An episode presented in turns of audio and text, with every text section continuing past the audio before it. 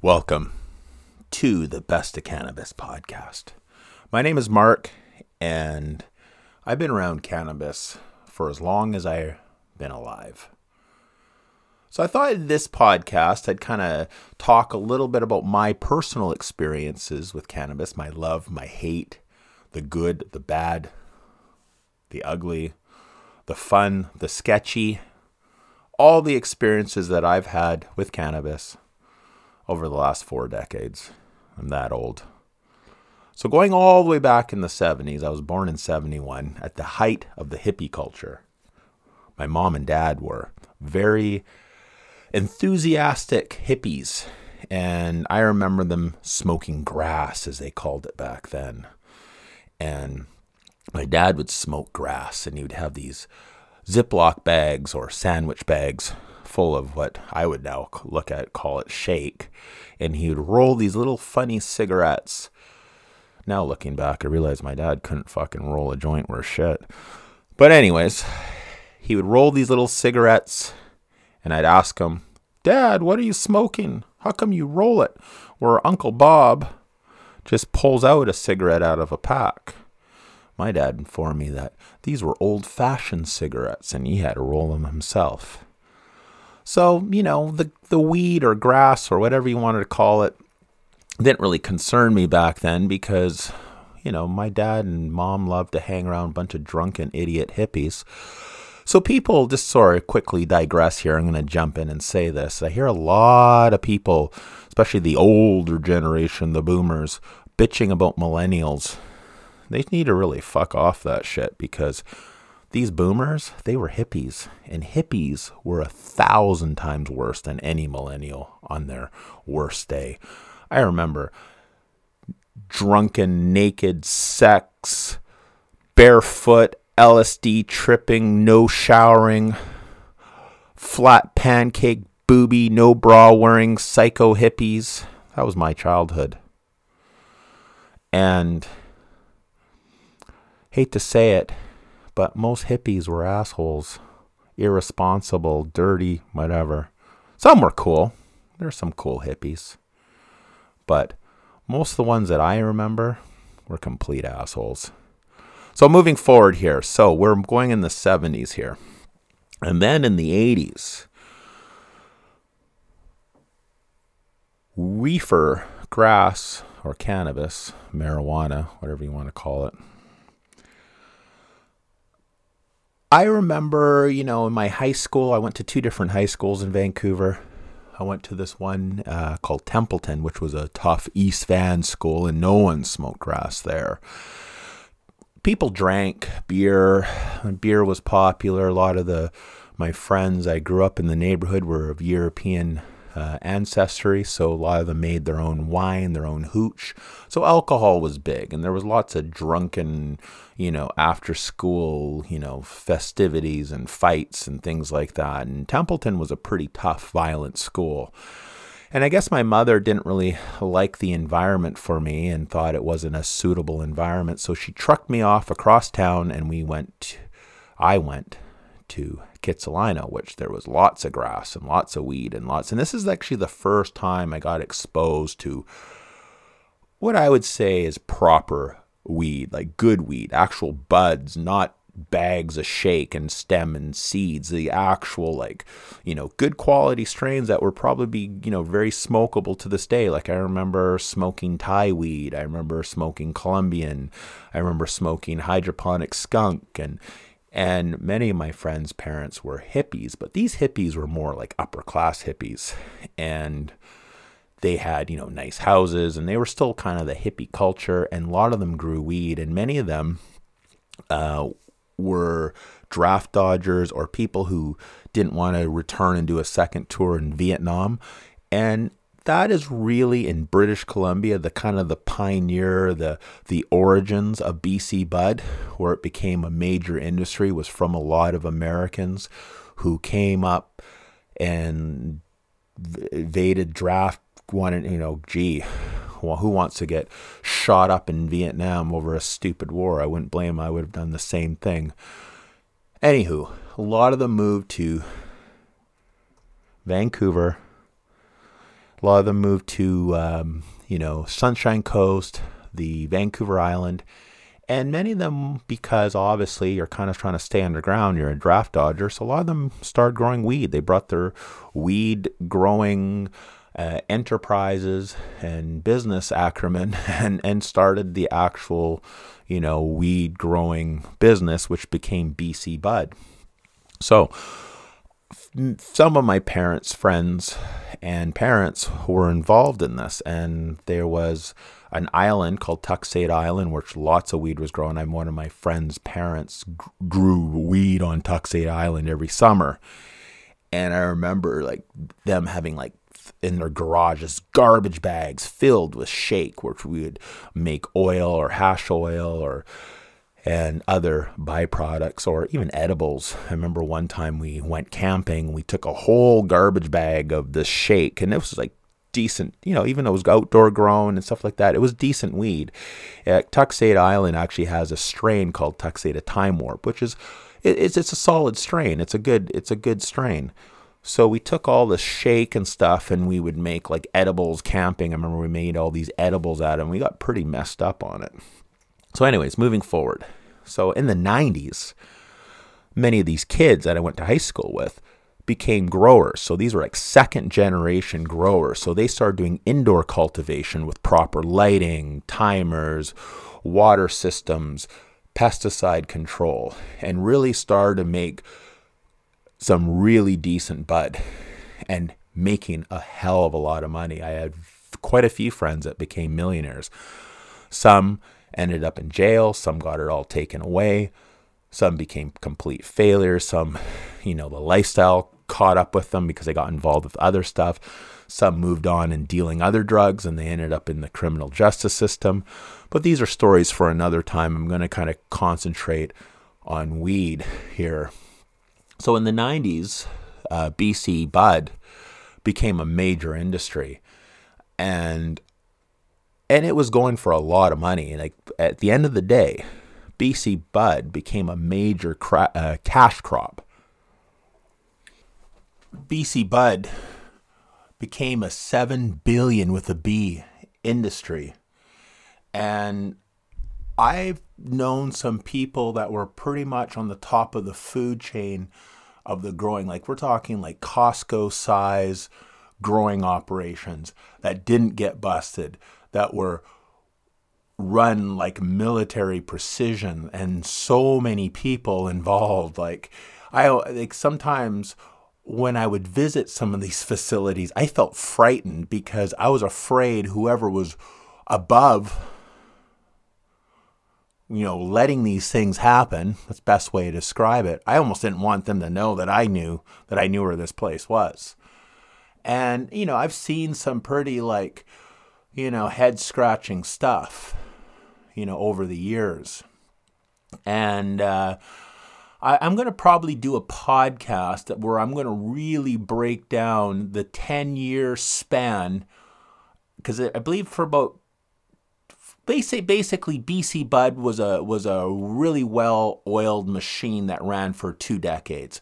But the last 10 years is when it really peaked by what I call it like maximum productivity, like really had everything worked out. And they're still going because, you know, black market weed is still doing quite well because legalization has kind of like screwed things up.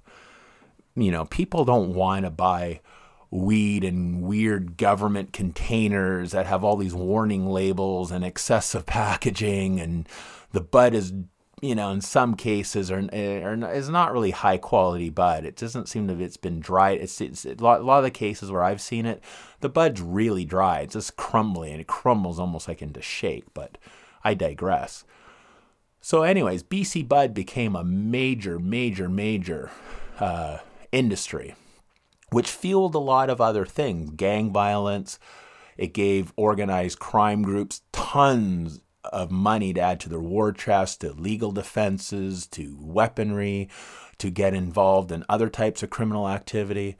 But again, I digress. I'm not going to really get into that on this podcast. I'm going to talk more about my experiences with, with marijuana And and so just to recap what I just said, so in the 70s, I remember grass being, you know, kind of almost like, you know, kind of crappy shake in sandwich bags.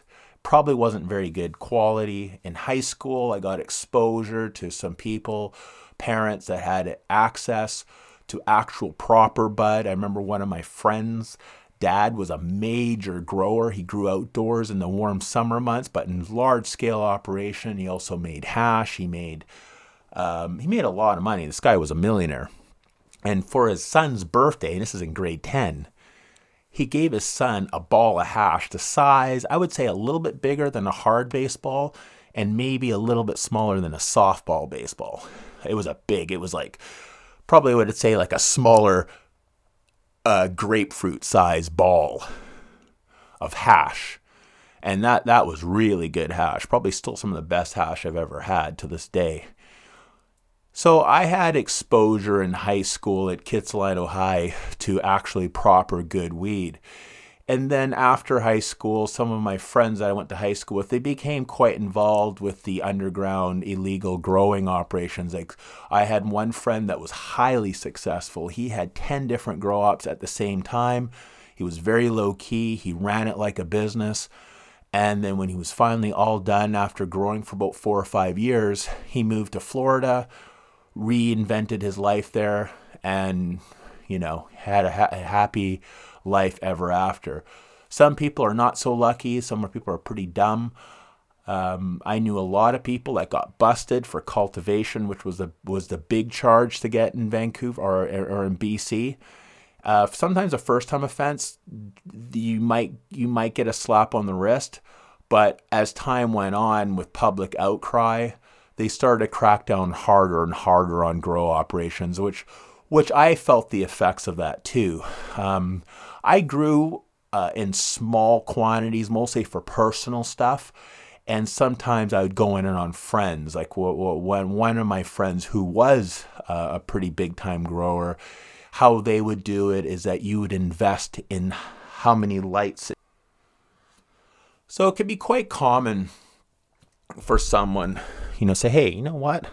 I grow a hundred plants and you know, I can make 20, 30, 50,000 bucks and all my debts taken care of. I can get my kids braces. I can buy that hockey equipment for my other kid. You know, have something extra to take my wife on a nice vacation. It's a very tempting offer. And, and that's why, at the height of BC Bud, it was estimated that there was tw- I th- I th- if this is going off memory, I'm going to research this, but there was I think out of a hundred households, seven of them, and this is province wide. If I remember correctly, out of a hundred households, seven of them, seven out of a hundred grew marijuana. And in some neighborhoods, especially I think places like Kelowna, I think it was high as 20 out of 100 had some kind of marijuana grow, grow op. Might be small scale, maybe four or five plants, or it could be 100 plants. And, and it was very common. The, the, it, it got to the point where realtors that were in on it would actually buy homes or look for homes that were suitable for growers and they would customize them for uh, growers, which which is you know I'm going to break all that down in a later podcast. Anyways, so marijuana growing, making money off it was really part of of the culture in BC. I would say from the 90s going all the way up to about 2010 ish around about 2010, there was a, started to become a major crackdown because there were so many retards that were getting involved that were making these electrical nightmares and booby traps and you know houses catching on fire where neighborhood watches almost became overly zealous to a paranoia almost crept in about people growing weed. And and I remember renting a uh, suite in a duplex and I made the god error of smoking a joint once. I didn't at that time. I didn't smoke weed a lot. I, I it was like occasionally I smoked one joint. The bitch upstairs gets on the phone to the landlord. The next day, the landlord's calling me saying, We want to inspect your place. We smelt marijuana. We want to do an inspection. I'm like, Go fucking ahead. I don't have anything. You know, so one joint, smoking one joint caused all that bullshit. So it became a very different environment. Weed was still going, people were still making money, but there was almost like this black and white. You know, there was the people that were into it, growing, making money, and then there was people that weren't that were almost like became almost paranoid and you know these these neighborhood watches and you get these you know leaflets under your door how to spot a grow op and blah blah blah and and one of the contentious issues in Vancouver is the price of housing and everybody who owns a house or a condo in Vancouver thinks of themselves as some kind of real estate baron because if they're a property owner, all of a sudden their major only concern in life is what their property value is worth. And God forbid, if someone's growing some plants down the street, it might affect their property value and blah, blah, blah, blah, blah, right? So that's kind of what created this atmosphere of paranoia. So now back to the bud. So marijuana became almost like a different kind of animal, you know, from like I'd say from the 80s you know, there was good weed in the 80s, like I said. There was decent weed, but most of that weed was imported. And then in the summer months, it'd be abundance because people would grow uh, outdoors, you know, up in the interior province, on the island, Texada Island especially, uh, Pender Island, Vancouver Island, and and and but the good weed, the really good weed, all got shipped to the states. And I had a friend of mine who I won't name, and I'm still friends with him. He's a cool guy. And he is heavily involved in the marijuana on the large scale. And he gave me a lot of insight of, of the industry. And he said that this is probably now, I'm jumping ahead about 2000. And there was a lot of houses. They were almost like brokerage houses, but they looked like a normal house. They didn't grow weed, but you'd go to these houses and you'd bring your weed there. There'd be a guy there he would look at the weed, he would grade it, he would weigh it, right? And he'd pay you cash on the spot. Then that weed, that weed would be shipped to the States where it'd get the premium for. So the funny thing about this whole scenario is that they would be like these real dr- droughts where there wouldn't be any decent weed and you and then you would be used to smoking some high quality weed and then you'd be desperate and you would buy something and you end up getting some crap, right? So that that was quite common, I say, around the 90s and 2000s. So speaking to my personal experience, so let's say this: I had an ounce of something decent, which I enjoyed. It was good weed. I'd run out of it. Call up the dealer or whoever I was getting it from. Say, hey, you got any more of that? Blah blah blah. Sorry, I'm out. So I'd call someone else. Oh, they were out. Then I'd call someone else. They're out.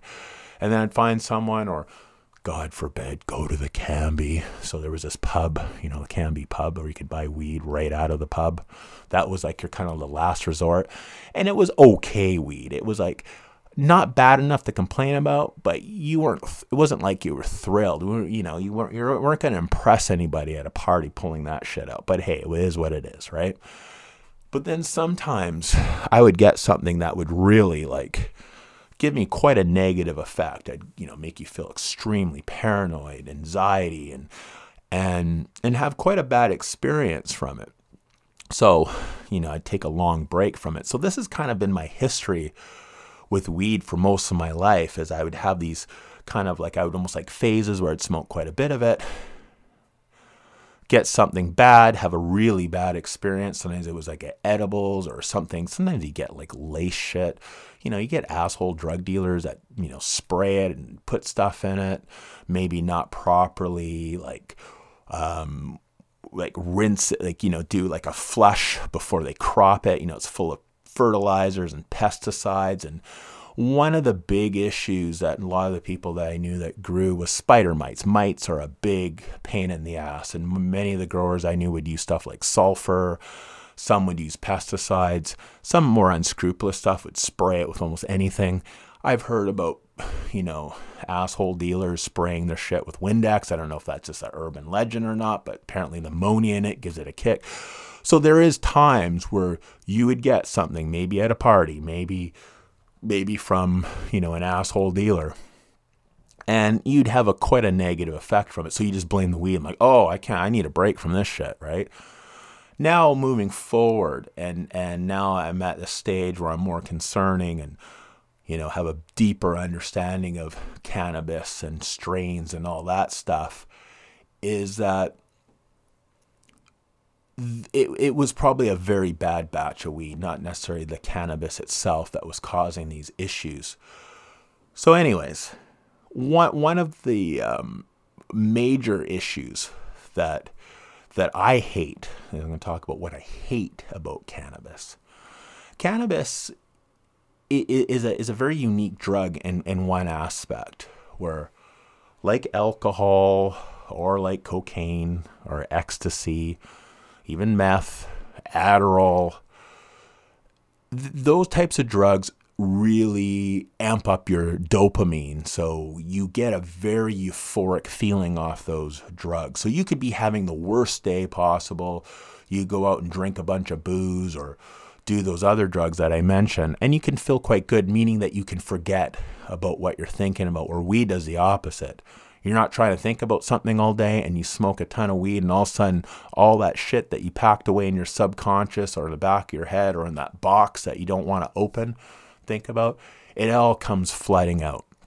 Even though I hate that, I learned to love it because over the last year or so, I've been smoking quite a bit of weed. I'm not smoking as much as I was, say, you know, maybe like six months ago, but last year I probably tried over about 150 different strains, which I plan to review and break down and blah, blah, blah.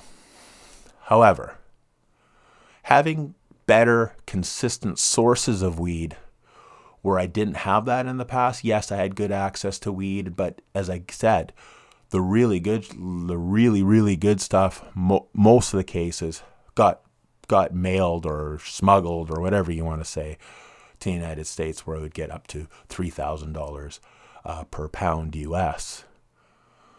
So, you know, again, you got what you got. And the effects, you got what you got, and the effects were all over the place. And, and, and that's what I didn't like about weed for most of my life, where you know, you name the drug, like, okay, you go out for beers, you have six beers, you act this way. You have eight beers, you act a certain way. You have 10, 12, 13.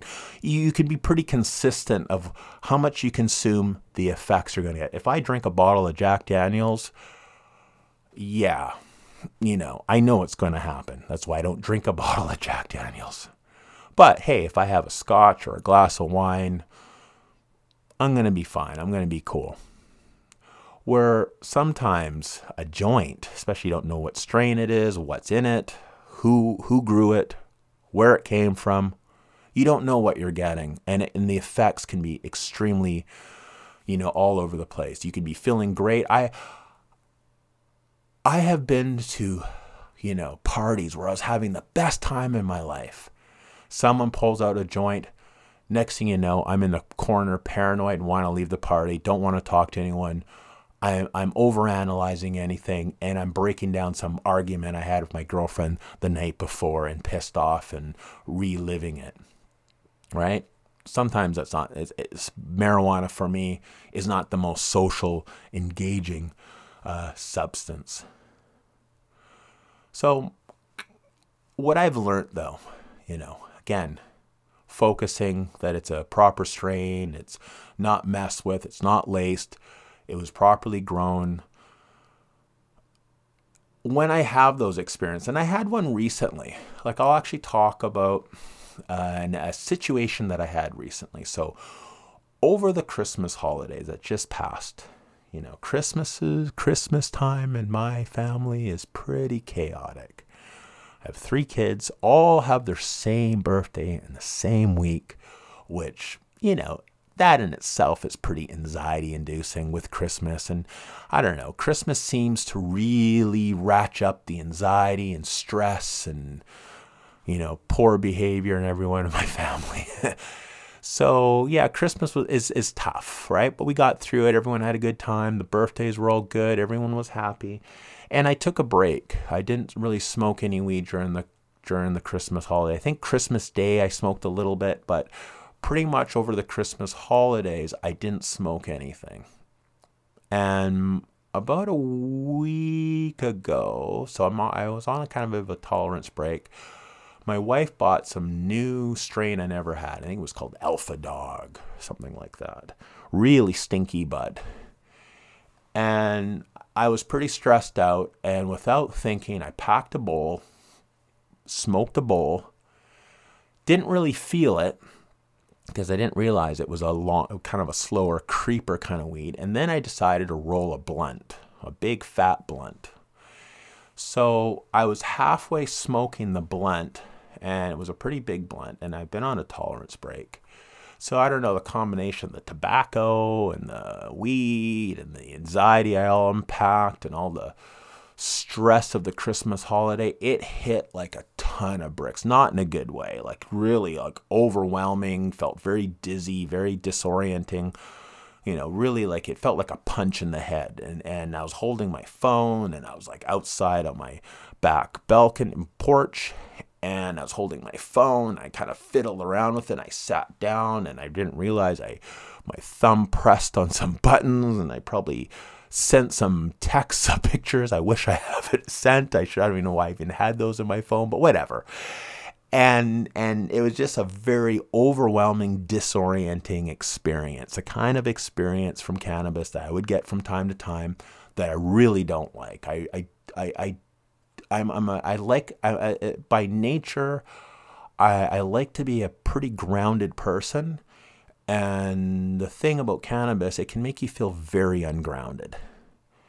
And especially in large doses, especially in edibles. I've had some nightmarish edible uh, situations. I think I posted about it. I'll talk about it in another podcast where I don't do edibles anymore because whatever my biochemistry, I, I, it seems like there's two gears. It's or three gears. I get don't feel a thing, eat more, don't feel nothing, and then two three hours later you know I, I i'm I, it's like the worst acid trip of my life.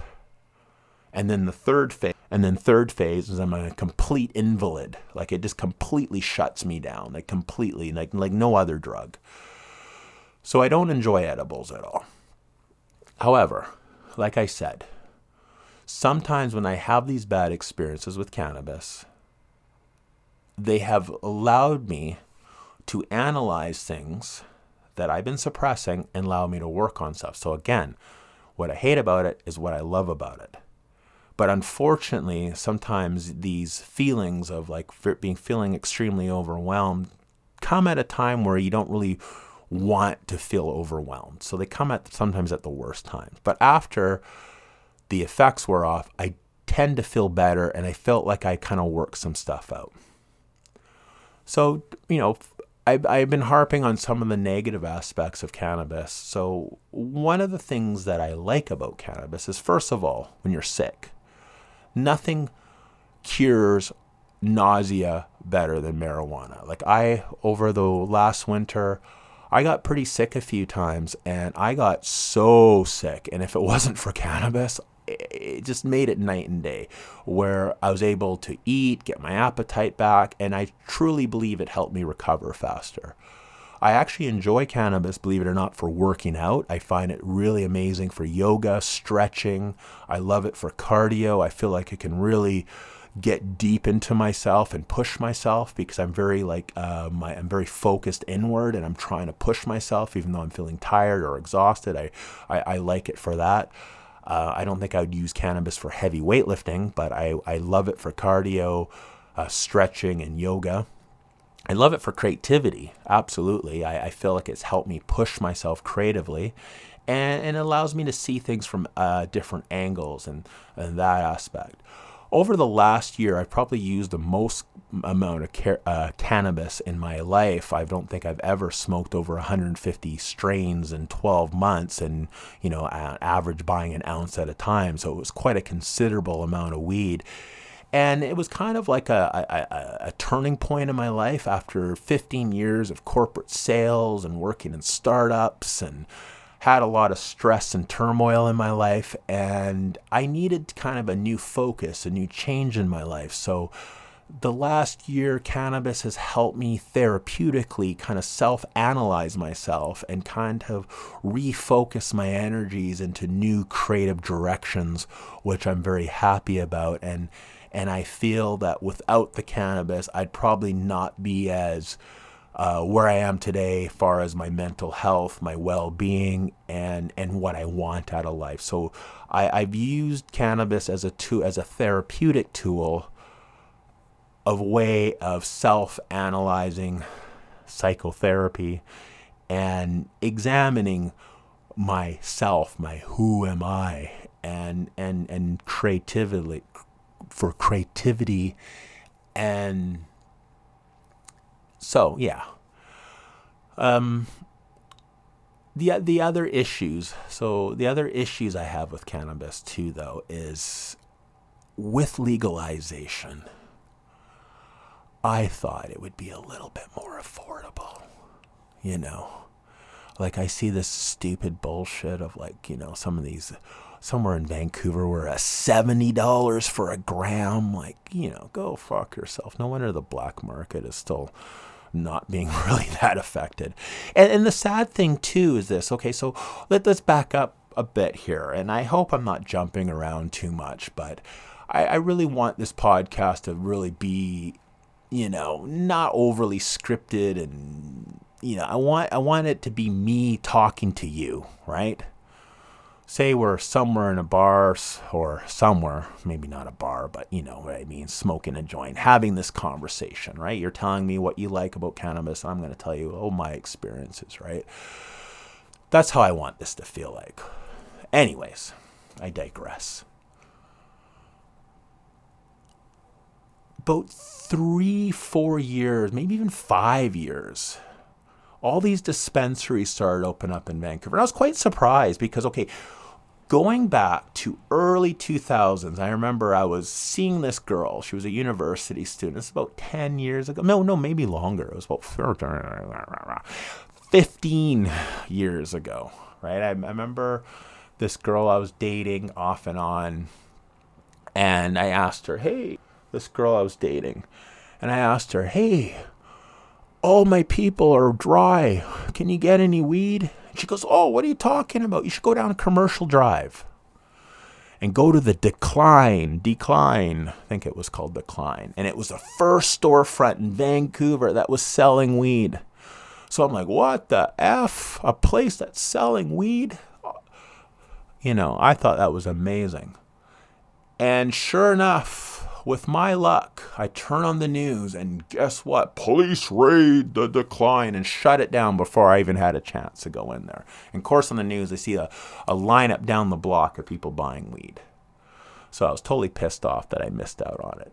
But then there was this place in Gastown that was super cool. A friend of mine introduced me to it, and it was like in this old building. If you don't know Vancouver very much, Gastown is like the heart of the old city. It used to be the old downtown. A lot of the brick old brick buildings, brick roads, and it was like the original uh, part of Vancouver.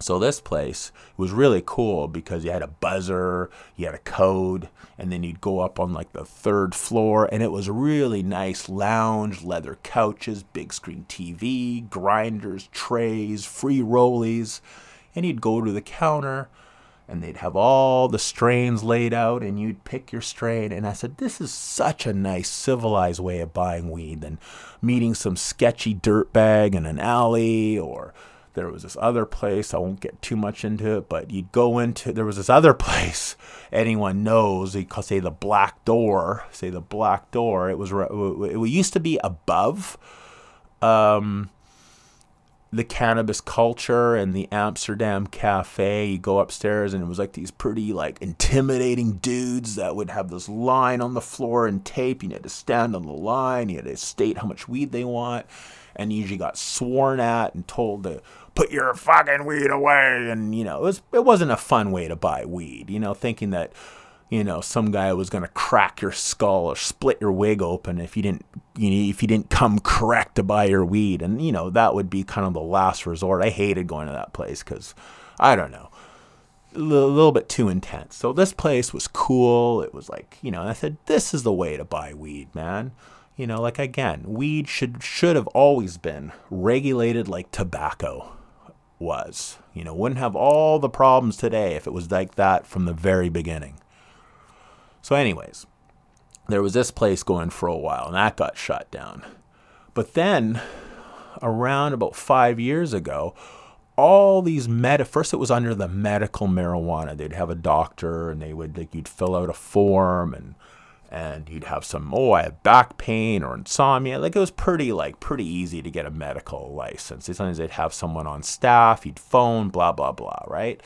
So there was all these medical marijuana places growing, and then it kind of got even looser, where sort of like they just started selling weed. This is going back two three years ago, and there was so many places. Like there was you go down on Hastings Street in Vancouver, there was a whole bunch. On Granville Street, there was a couple. Um, you know, there, there was probably about 20 storefronts around in the Vancouver core from like if you went to Commercial Drive or, you know, Granville, Hastings, uh, Kingsway.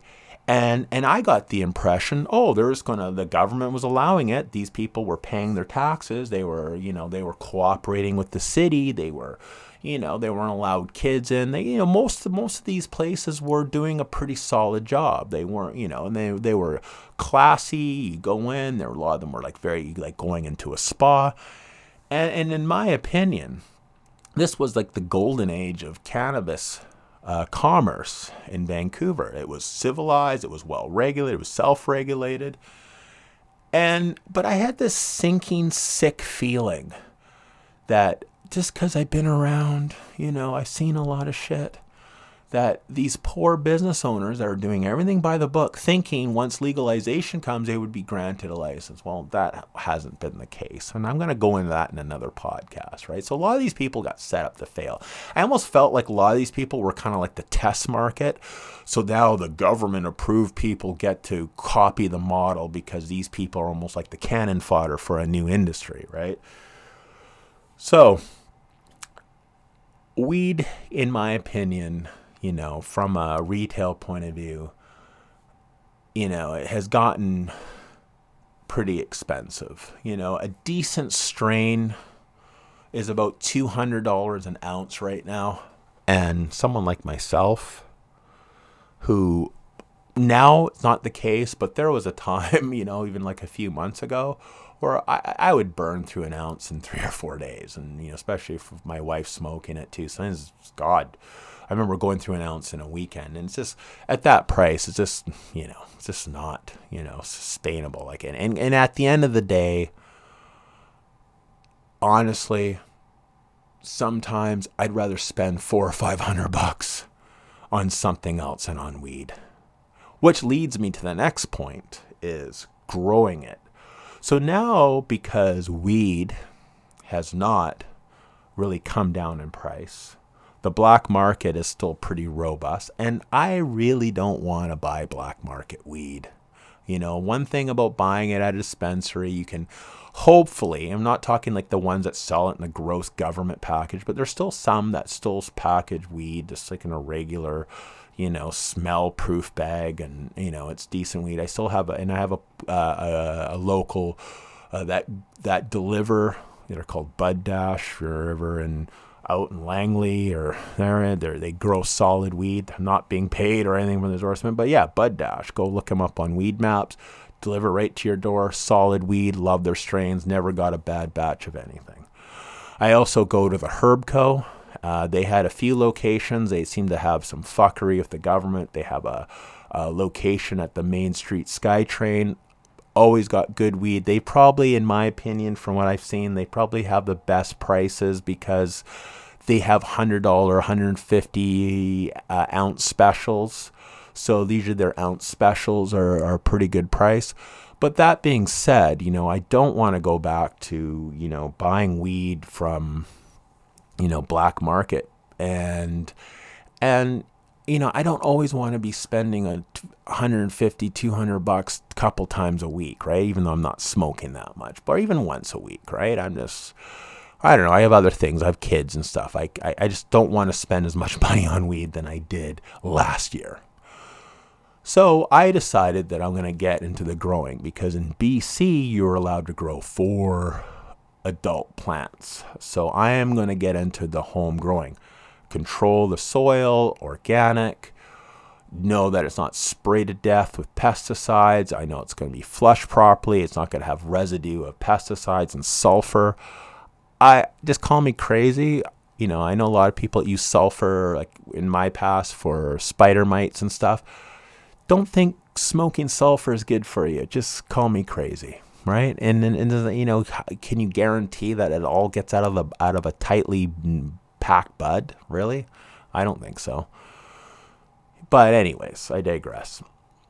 So I'm gonna decide I'm gonna grow my own bud, grow my own stone. And and that's kind of the stuff I'm going to be getting into in the other podcast. So in the other podcast, I hope this wasn't too rambling, wrangling. I hope it got to get to know me a little bit, my kind of like experiences with weed. I'm going to get more into crazy weed stories and edible nightmares I've had. I remember I ha- I'll tell you one quick one uh, before the podcast wraps up.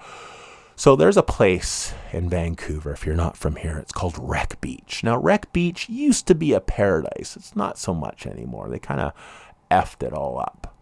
But back in the day, you know, Wreck Beach was a lot of fun. It's a nude beach. Not everyone who's nude there is super attractive, but I didn't go down there to gawk and look. You go, I went there because it had a sense of freedom. You could buy beer, weed at the beach and it's a beautiful beach. It's it's off uh, around where UBC is, the University of British Columbia. It's uh, you have to go through the university campus, and you go down these these stairs. All these stairs, and then you get to this this really kind of very rustic beach with logs and it's kind of rocky. It's a gorgeous beach. It's one of my favorite beaches I've ever been to in the world and there's a real subculture there. A bit of a back in the day, it was a very hippie subculture, and I don't know. I haven't really been. I haven't been in the last few summers because it just kind of depresses me what it's turned into. But I digress. So Wreck Beach was a you go, you buy weed, you could get mushrooms, you could buy booze and beer, and it was awesome, absolutely awesome.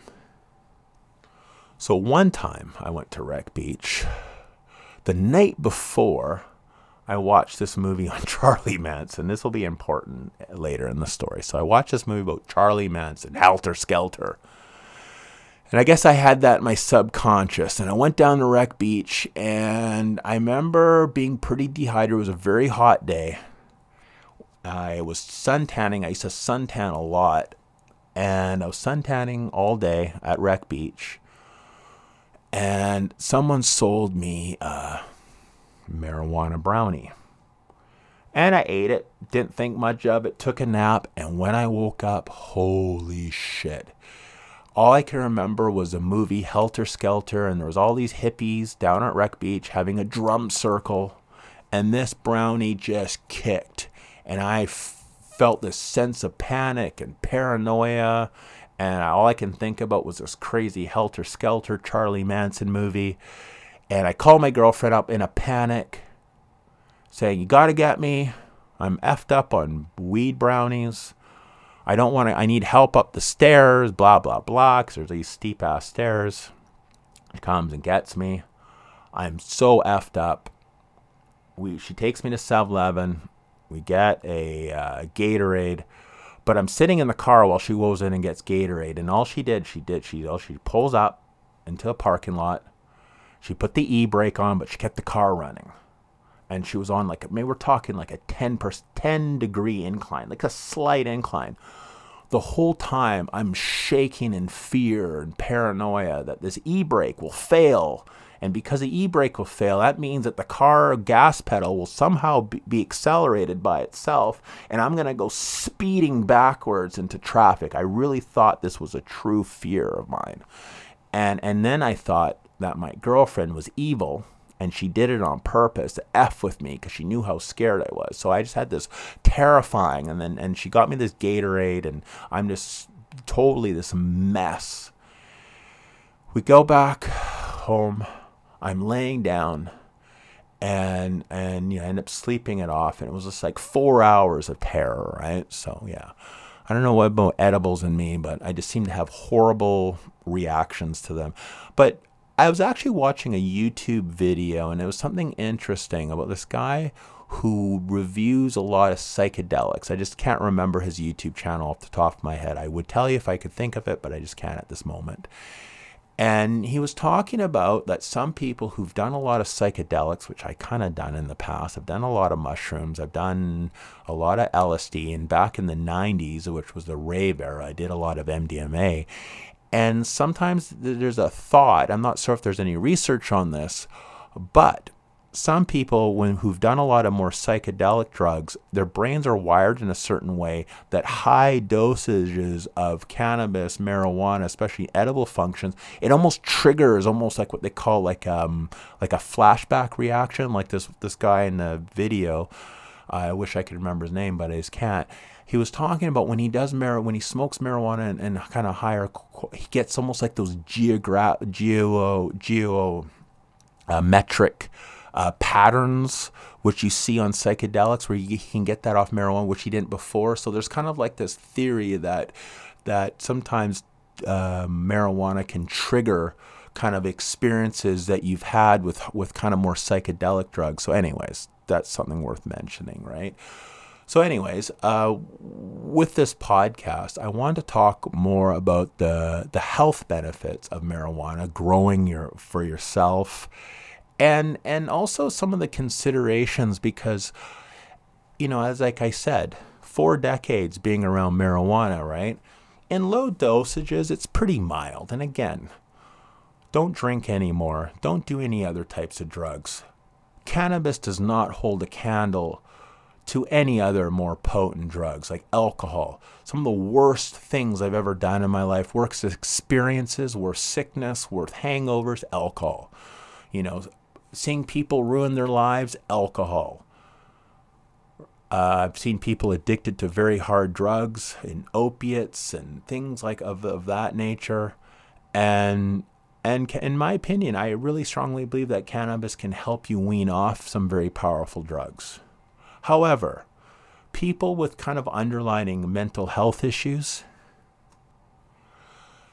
you know, I believe that if you people who who have potential for like mental illnesses like schizophrenia, bipolar, chemical imbalances should be careful with potent strains of marijuana and you should should really decide that you know the pros and cons of marijuana and like everything you know I don't think it's good to smoke heavy quantities of marijuana each day that being said last year I probably smoked the most marijuana combined than my probably my whole life combined. Meaning that I really smoked quite a lot. Cause I, I really, I don't know, it was just kind of maybe more of an experiment. I was using it for very specific reasons. Like I said, for therapeutic reasons. I've got, I had some pretty serious health issues. And I truly believe that without the cannabis, I would have suffered a lot more. However, again, there are times where, you know, I'm I'm prone to anxiety, sometimes I have depression issues, and and sometimes marijuana doesn't hit me in a good way and it's time it's it's good to take a break from it.